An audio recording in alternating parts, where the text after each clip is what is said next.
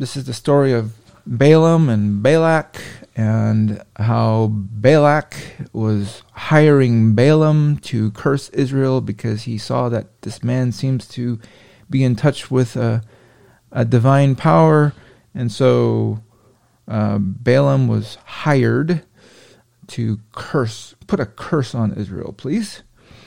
And in verse 20 of chapter 23 of Numbers, it says that, Behold, Balaam speaking, Behold, I have received commandment to bless, and he hath blessed, meaning God, and I cannot reverse it.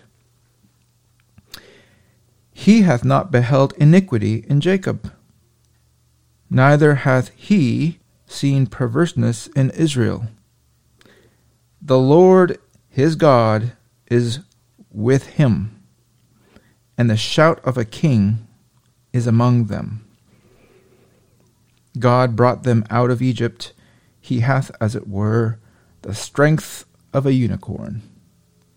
Surely there is no enchantment against Jacob, neither is there any divination against Israel. According to this time it shall be said of Jacob and of Israel, What hath God wrought? Exclamation point. Behold, the people shall rise up as a great lion, and lift up himself as a young lion. He shall not lie down until he eat of the prey, and drink the blood of the slain. And Balak said unto Balaam, Neither curse them at all, nor bless them at all. Balak is basically saying, Stop. Don't do anything.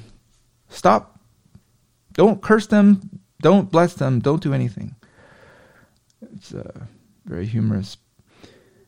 But Balaam answered and said unto Balak, Told not I thee, saying, All that the Lord speaketh that I must do? And then he goes on to take him to another part of the mountain, maybe a different angle. Let's let's try this angle over here. Takes him to another vista, uh, so you can see them, and perhaps from this point of view, he can pronounce a curse on them. Let's try this. Let's try this over here. And in chapter 24, uh, Balaam saw that it pleased Balaam saw that it pleased the Lord to bless Israel. He went not, as at other times, to seek for enchantments, but he set his face toward the wilderness, and Balaam lifted up his eyes, and he saw Israel abiding in his tents according to their tribes. You just saw them. They're just minding their own business, living in their tents according to their tribes. And the Spirit of the Lord, Spirit of God, came upon him. And he basically pronounces another blessing upon them. And Balak's anger in verse 10 was kindled against Balaam and he said, I called on thee to curse mine enemies, and behold, thou hast altogether blessed them these three times. It's really, really quite funny. But anyhow, I wanted to uh, dwell on this fact for a little bit about how God has blessed his people. We have God's blessing upon us. Now, this is a little strange because I was just reading in Micah chapter 1, verse 5, something that sounds completely opposite. In Micah chapter 1,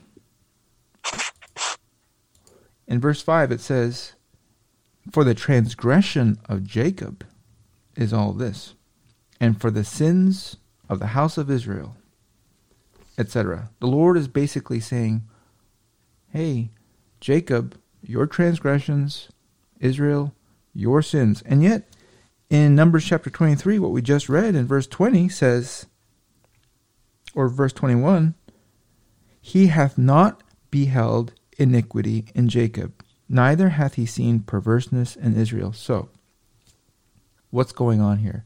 I think all of us would, many of us, most of us would understand.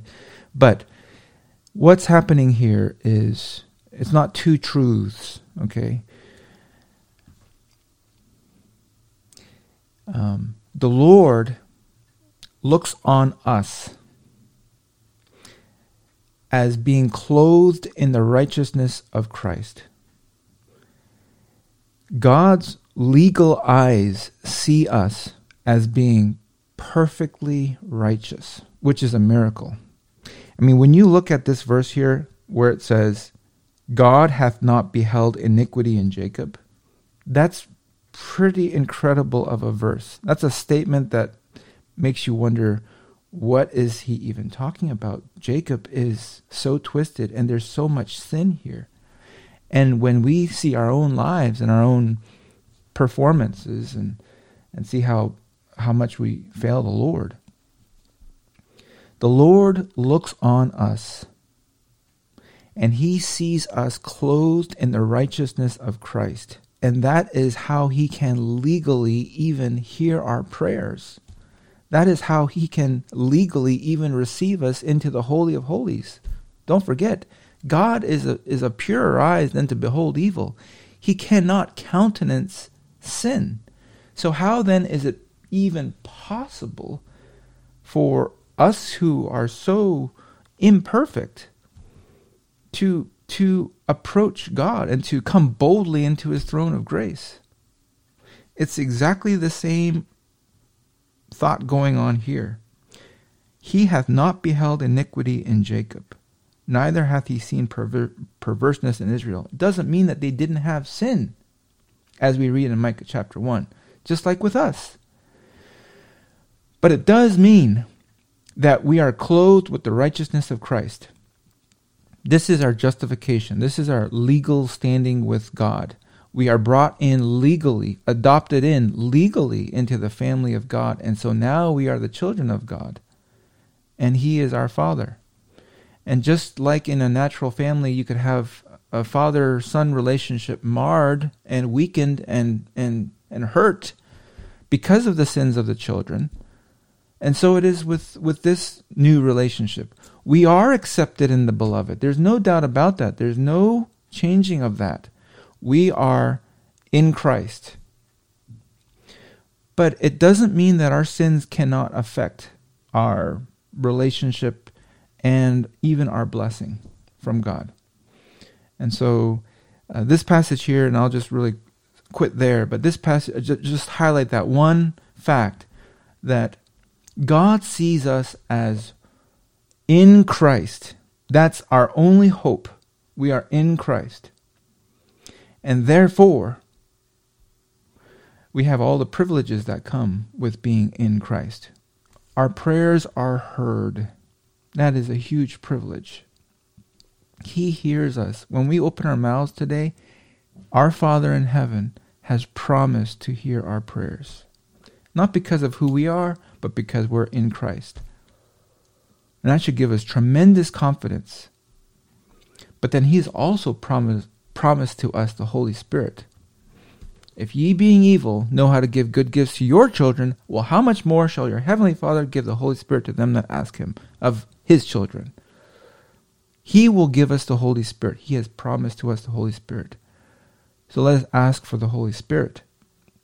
But it is a wonderful thing here that even as the children of Israel were just minding their own business, living in their tents, just like a lot of us, weak, Christians minding our own business. We don't we, we have no control of what's going on in in the fierce clouds all around us.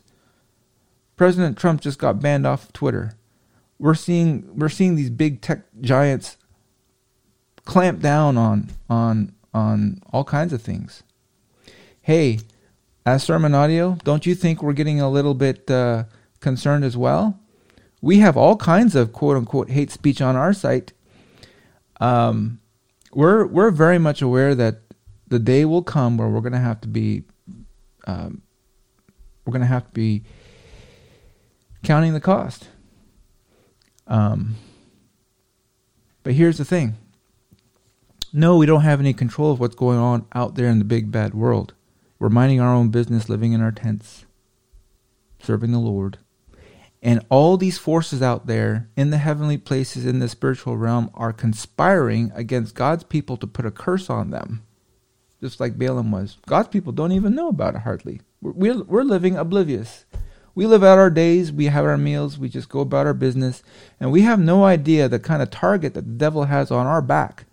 And he has a target, this big red, this, this group here, there's a big red red target on this group right here. I'm looking at a, a sea of faces. There's a big red target right on us. Because we're trying to uh, pray down the blessing of God and and we don't we don't know we don't have any idea have no clue if we had any idea of the kind of thing that the devil is conspiring it probably scare us to death um, and yet it says here there is no enchantment against jacob no divination there is no spell that the devil can put on god's people we are um, we are immune to all that not because of us but because God's protection is upon us. The Spirit of the Lord, the angel of the Lord, encamps round about them that fear him. he is encamping round about our little group here, just like that. Um, now, here's the thing we still have sin, and we have to be really careful about the fact that we can displease the Lord and we can um, create problems for ourselves. Doesn't mean that we're going to live in perpetual blessing. I'm going to stop there. I can't believe it's 10:20. The clock moves so fast, and I'm really sorry about that. So I'm going to stop right now because I have been encouraging everyone else to do the same. So all I want to say is God's blessing is upon us. No one can reverse that, but doesn't mean that we're free of sin. If you read my, my, my email, I want us to be very careful about the spirit of unity. There's plenty that's going to divide us. We're going to be our own worst enemy. The devil has no power over us, but we are going to be our own worst enemy. We will.